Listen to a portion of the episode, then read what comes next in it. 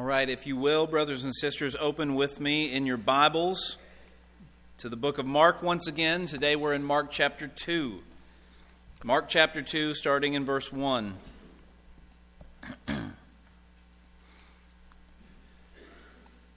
Our text this morning will not be up on the screens behind me.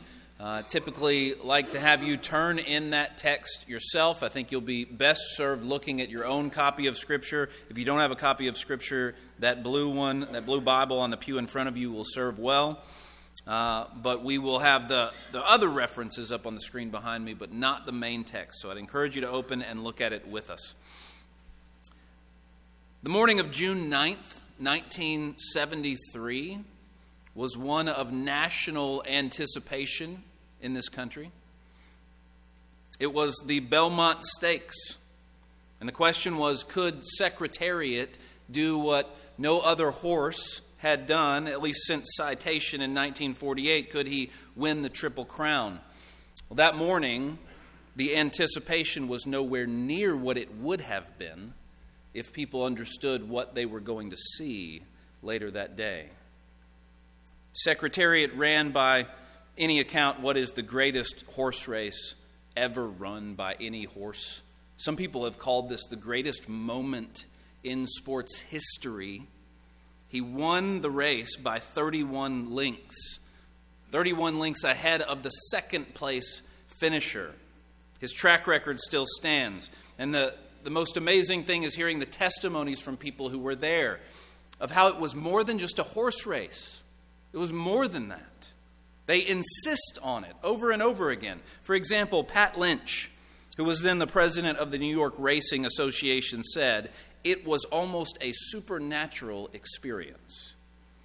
Jack Whitaker of CBS Sports said, Everyone was speechless. And then, when it set in, people were crying. This is a horse race. This is silly, right? The horse running in a circle. He runs one circle, right? People were crying. George Plimpton, writer for Sports Illustrated, said, I quote, there were these co-eds lining the rail, and he said, Now this sounds hard to believe, but I swear half of them were weeping as he went by, as the horse went by. What in the world? What, what would cause you to do something like this at for, of all things, a horse race. Well, Pat Lynch, who I mentioned just a, a second ago, probably put it best when he said, It was like the Lord was holding the reins, and Secretariat was one of his creatures. And he maybe whispered to him a, a go, and that horse really went. Everybody, almost to a person, talks like that about that event, about being there. The, the feeling of transcendence in the moment. Every now and then in this world, it seems as if God will reach down and, and, and, kind of break into the natural course of things and give you a sense of all of a sudden, He's here. There, there's more to this than what we're just experiencing on a physical level. It's the hand of God. And no one will ever convince me that that's not what happened on that day, even though I wasn't there, I wasn't born. I weep I don't even like horse racing. I think it's silly. I weep when I see documentaries of this thing happen. What, what was it? it? It had to have been something like that. But I'll leave you with the thought of William Nack, a Secretariat biographer who was there that day, who, when Secretariat crossed the finish line, stood up and could not help but shout to everyone around him, We'll never see this again. We'll never see anything like this again. It was just coming out of him. He just couldn't help but shout that to everyone who was around. And think he's exactly right. You're never going to see that again unless the Lord just decides to do something. Today we look at a similar scene the hand of God in the midst of a seemingly normal situation that caused people to come away saying, We've never seen anything like this. Let's read our text. This is Mark chapter 1, starting in, or Mark chapter 2, starting in verse 1. Read down to verse 12. This is God's word. Mark writes, And when he, Jesus, returned to Capernaum, after some days it was reported that he was at home. And many were gathered together, so that there was no more room, not even at the door. And he was preaching the word to them. And they came, bringing to him a paralytic carried by four men. And when they could not get near him because of the crowd, they removed the roof above him. And when they had made an opening, they let down the bed on which the paralytic lay. And when Jesus saw their faith, he said to the paralytic, Son, your sins are forgiven. Now, some of the scribes were sitting there, questioning in their hearts, Why does this man speak like that? He is blaspheming. Who can forgive sins but God alone? And immediately Jesus, perceiving in his spirit that they thus questioned within themselves, said to them, Why do you question these things in your hearts? Which is easier to say to the paralytic, Your sins are forgiven, or to say, Rise up, take your bed, and walk? But that you may know that the Son of Man has authority on earth to forgive sins, he said to the paralytic, I say to you, rise, pick up your bed, and go home. And he rose and immediately picked up his bed and went out before them all, so that they were all amazed and glorified God, saying, We never saw anything like this. We never saw anything like this. I want to take you step by step through five aspects of this passage today. Five different aspects of this passage today. We start with what I'm calling a surprising first move from Jesus. A surprising first move from Jesus. Every now and then, uh, I, I play chess every now and then. Every now and then in chess, you will come across someone who makes a very surprising first move. It's really surprising. Now, sometimes it's because they're not very good, very good and that they made a mistake right off the bat and you're surprised by how bad that move was. Or it could be because they're really good and, and they're throwing you off your game by, by surprising you at what they're doing, and really they're, they're luring you into a trap. Well, Jesus' first move here is indeed surprising because when the, the paralytic is lowered before him, the first thing he does, the first thing he says, instead of healing the man, which is why he's there, Everyone knows that's why they brought this paralytic to Jesus. Instead of healing him, his first move is to say, Son, your sins are forgiven. Your sins are forgiven. Why would he do that? Why would he say that? Why would he do that before healing him? Well, it's because Jesus takes care of this man's deepest need first. He takes care of his deepest need first. The Gospels are filled with people coming to Jesus for surface level needs. It's all over the place. They want food, they want water, they want to be healed of their physical ailments. And over and over again, Jesus redirects them to something that they need more than those things. And there is something that this man needs more than to be healed of his paralysis. He needs his guilt before God taken away. That is his first and deepest need. He needs his guilt before God taken away. The great problem of the world is not poverty. The great po- problem of the world is not disease or hunger or even injustice. The great problem of mankind is sin because sin separates us from God. That is the great problem of all mankind. Sin separates us from God. And if we go through this life without having our sin taken away, we will suffer for it for all eternity, away from the presence of God. This is the great problem for all humanity, even for those who do not know it. And so Jesus takes care of this man's deepest need first. He addresses something that he needs more than physical healing, and he does that first. And so, what are you struggling with today? Or what are your loved ones struggling with today? What struggles are heavy on your heart and on your shoulders today? What struggles take up most of your time in prayer today? Is it cancer? Is it dementia? Is it Alzheimer's? Is it Parkinson's? Is it long term illness? Heart troubles? Chronic pain? Or is it something like anxiety or depression or loneliness I pray that God would, would heal you of all of those. I pray that God would heal you of all of those. But you have a deeper need. You have a deeper need. And there's a healing that you need more than that one. And if you come to God for this healing, one day you'll get the other one as well. If you come to God for this healing, one day, it's just a matter of time, you will get the other one as well. But if you do not come to God for this greater healing, one day you will have all kinds of other problems that you do not even have now. You will need a healing that you will never receive for all eternity.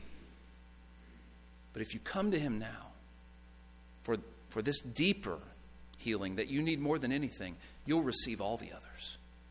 It's just a matter of time. This is the one we truly need. When you come to Christ, He gives you what you need, He gives you what you didn't even know you needed. Can you imagine the scene where this man gets lowered before Jesus? And, and, and he's finally gotten to Jesus with all the other obstacles that were in the way. All the times where he thought, maybe I won't even get to him. He's gotten to him, he's right in front of him. He thinks, this is the moment. I could walk right here, right now. I could, I could not be paralyzed anymore. And Jesus looks right at him and he's, he's just so anticipating what Jesus is going to say. And Jesus says, Your sins are forgiven.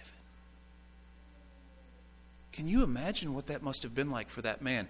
I, I picture, and I, of course we're not told this, but I almost guarantee you that man was shocked by what Jesus said because of it, it was a need he didn't know that he had that was deeper than the physical healing. I, I picture this man being so moved in that moment because of, of how surprised he was at what Jesus said to him right at first.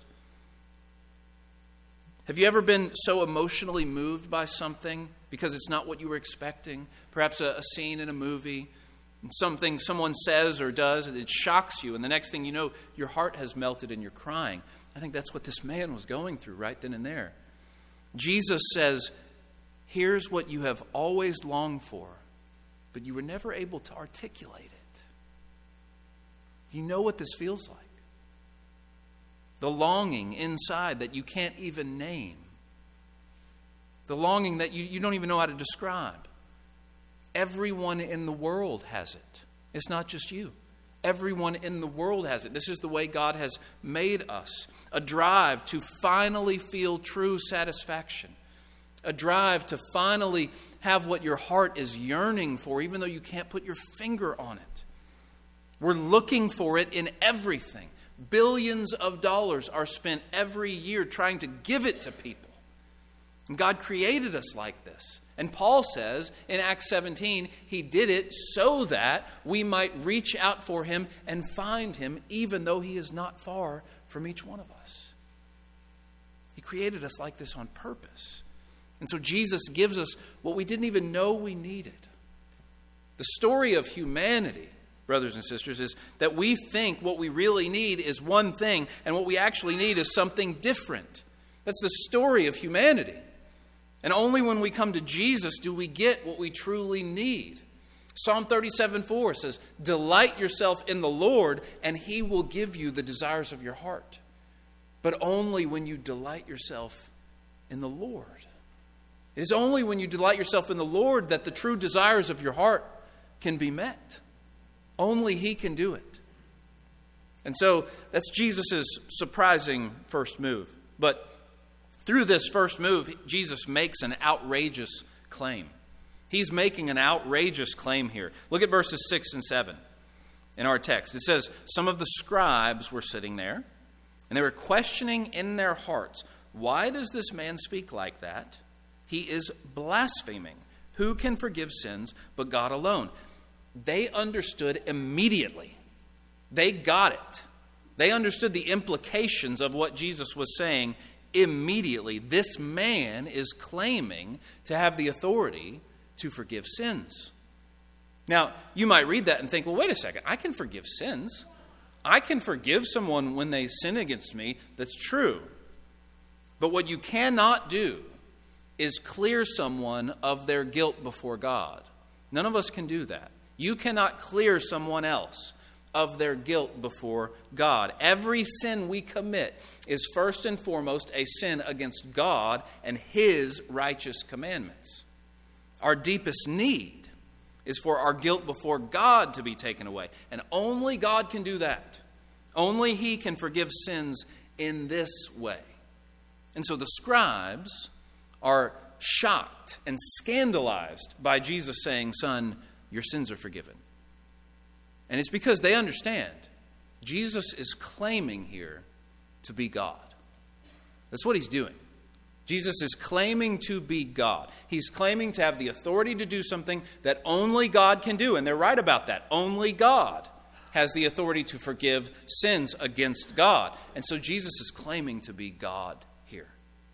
He's claiming to be God. Jesus is not just a human being, and he is not just the Son of God. He is the second person of the Trinity God the Son, God in the flesh, Emmanuel, God with us. He's fully man, but fully divine, fully God. John 1 1 says, In the beginning was the Word, speaking of Jesus, and the Word was with God, but then it says the Word was God. Or how about Colossians 2 9?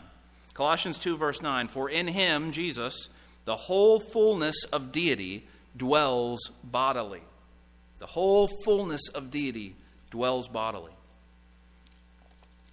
And it would indeed have been blasphemy for anyone else to say this. If it was just any other man, it would have indeed been blasphemy. But this is not just another man, this is Jesus we're talking about. And so it's an outrageous claim he can claim it. It's an outrageous claim, especially to the scribes. He's claiming to be God. But then after his claim comes an undeniable validation of that claim. An undeniable validation. Look at verses 8 through 10. Immediately, Jesus, perceiving in his spirit that they thus questioned within themselves, he said to them, Why do you question these things in your hearts? And then he says, Which is easier? To say to the paralytic, Your sins are forgiven, or to say, Rise up, take your bed, and walk? Which is easier? How would you answer that question? Which one's easier? Which one is easier for Jesus to say? Now, you could actually answer this either way, depending on how you frame it. This is the brilliance of Jesus. Jesus is the most brilliant teacher that has ever walked the earth. His brilliance is on display here. You could answer this question either way, depending on how you frame it. In one sense, it's easier to say, rise up and walk. Why would that be easier? Well, because there have been other men in history who could perform that miracle, right? There have been other men in history, like, say, Elijah or Moses or Paul or Peter, who have done similar miracles to that, but only one man in history could legitimately forgive sins. And so, in that sense, it's easier to say, rise up, take your bed, and walk. But in another sense, and this is likely how Jesus is intending it for the scribes, in another sense, it's easier for Jesus to say, Your sins are forgiven. Why would that be easier to say? Well, because there's no way to prove that one. No way to prove that one.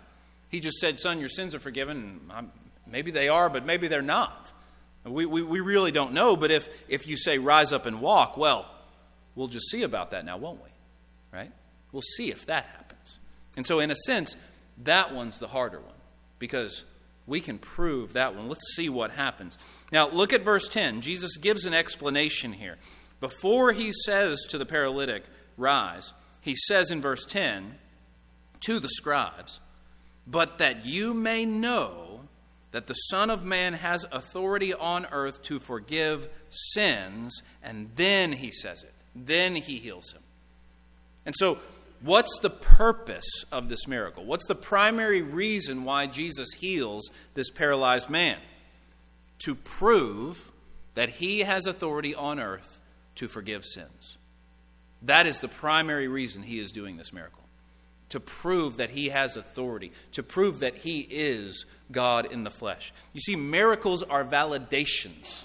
Over and over again in Scripture, Miracles are validations, they are validating claims. Miracles authenticate someone as a true messenger of God in the eyes of the people. They authenticate this person It's an authenticating power that they come with. For instance, Jesus says of himself in John 5 36, he says, The testimony that I have is greater than that of John the Baptist. Remember, John the Baptist was constantly giving testimony about Jesus. Jesus says, The testimony I have is greater than that of John, for the works that the Father has given me to accomplish, the very works that I am doing, bear witness about me that the Father has sent me. You see what he's saying there? The works that I'm doing show that I have actually come from the Father. They authenticate me. Nicodemus said just as much in John 3 when he came to Jesus by night and he said to Jesus, We know, we, we Pharisees, we know that no one could do the things you're doing unless he had come from God. The miracles authenticated him, validated his claims. The miracles are not the point. Understand this. The miracles were not Jesus' primary mission, they're not the point. Look back up at verse 2 in our text. Verse 2. It says, Many were gathered together so that there was no more room, not even at the door, and he was preaching the word to them. He was preaching the word to them. That's why he was there. That's why, why he was drawing crowds. Look back up at Mark chapter 1, verse 38. Mark chapter 1, verse 38 after Jesus had been off praying, we looked at this a couple weeks ago. Jesus had been off praying by himself. Finally, they, they, they, find him. Simon says to him, Everyone's looking for you. In verse 38, he says, Let us go on to the next towns, that I may preach there also, for that is why I came out. That is why I came out. The, the physical miracles were not the point. Jesus came to do something deeper. Jesus came to, to address a deeper need than just people's physical ailments. The message that he brings is what saves, the message of the good news of God. And so when that man actually did rise, it validated Jesus' claim to forgive sins. Jesus' claim that I am, I am God in the flesh here among you. Much like the resurrection validates everything Jesus ever said and everything he ever taught. And so it's an undeniable validation of the outrageous claim. But I want to change gears here for just a moment and focus with you in on these four friends and the man who was paralyzed. The man who was paralyzed and the four friends, because they had a bold determination. They had a bold determination. Don't miss this the determination of these four friends and this paralyzed man. What a blessing it must have been for that paralyzed man to have friends like this, right? To have friends like this who were willing to carry you and get you to Jesus. And to have friends not, not, not just who were willing to carry you, but friends who would do whatever it took. They're willing to do whatever it takes to get this man to Jesus. No obstacle is going to stand in their way and stop them. They will not give up. I mean, think about it. The, the man is paralyzed first, so they have to carry him the whole way. And then there's a crowd when they get there. How disappointing. And the crowd is so huge, they can't even get at Jesus. He's at the door. And then you find, well, Jesus is preaching, he's busy. And then not only can they not get to him, the only way it seems they can get to him is they've got to carry this paralyzed man up on a roof. And then once they get up there, they have to destroy someone else's property, tear a hole in their roof, and then Jesus is down there. Now we've got to lower this paralyzed man all the way down to where Jesus is. I mean, this is there's all kinds of obstacles, all kinds of chances that they might have had to give up and go home and say, we, we just can't do this. But they are undaunted. Undaunted. Much like the persistent widow of Luke 18 who would not take no for an answer from the judge. Or the Gentile woman who came to Jesus begging Jesus to heal her daughter, and she would not take no for an answer, even from Jesus. And the lesson that I want to give you to walk away with today is that God honors this kind of pursuit of Him. God honors this kind of pursuit of Him. When we are willing to do whatever it takes to get to God, to get to Jesus, to have Jesus. That no obstacle is going to stand in our way until I get Jesus, until I get more of God. God says in Jeremiah 29 13, You will seek me and find me when you seek me with all your heart. When you seek me with all your heart. You see, we tend to let the smallest of obstacles stand in our way of having and pursuing God. These men, nothing was going to stand in their way. We tend to let the smallest of obstacles stand in our way. I, my, my, my favorite show is on.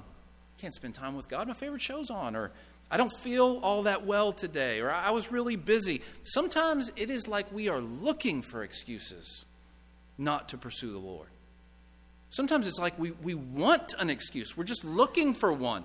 If I can find an excuse, then I can get out of pursuing and having more of God. Not to pray, not to read our Bibles, not to be in worship, looking for any excuse. It reveals a heart that really doesn't want God that much at all.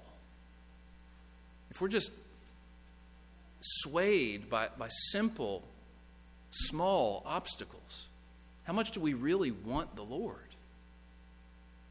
If it's all it takes to keep us away from God. And so, my question to you today is how much do you want the Lord? Will you, like these men, do whatever it takes to get to Jesus? Will you do whatever it takes to get to Jesus? Will you sacrifice your time? Will you sacrifice your schedule? Are you willing to sacrifice your comfort or your entertainment? Are you willing to invest money if that's what it takes? Are you willing to be looked down upon or ridiculed?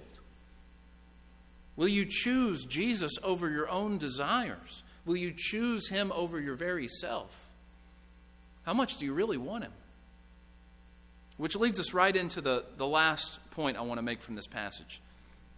This man was paralyzed, but again, we see Jesus is dealing with something deeper here. And there's a deeper problem than just physical ailments, physical paralysis. There's a paralysis of the heart. There's a paralysis of the heart. If you think about John chapter 9, where Jesus healed the man born blind, Jesus actually used that healing and that blind man to address and confront the Pharisees who were the real blind ones. He, he says later in that chapter in John 9, You're the ones who are truly blind. Well, here in our text, the ones who were truly paralyzed were the scribes. They were the ones who were truly paralyzed. And, brothers and sisters, so many today have that same paralysis in their hearts, paralyzed in their hearts. They can't move toward Jesus. They feel the call of the Holy Spirit and they resist it. They sit in a church pew week after week, hearing the word and doing nothing about it. They cannot take a step toward Jesus to ask Him to heal their souls.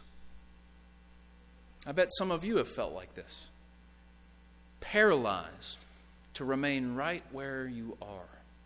And if someone were to ask you, What are you waiting for? The reason is it's just not the right time. It's just not the right time. My friends, I ask you today when will the right time be? When will the right time be? Are you waiting for when it's easiest and when all the stars have aligned? Do you not know that you are waiting on something that will never happen? You are waiting on something that will never happen. Today is the day of salvation. Today. Jesus is ready to heal. Jesus is willing to heal. God is ready to forgive and to welcome any with open arms who come to him, but only those who are willing to say, None of these excuses are going to stand in my way anymore. I'm going to do it. I'm going to get to Jesus. No matter what it takes, I'm going to go to Jesus. Because if you want, you can find a hundred excuses today that it's not the right time. A hundred excuses to stay away from the Lord today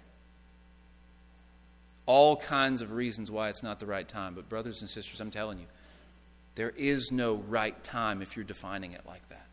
Today is the day of salvation. Will you not come?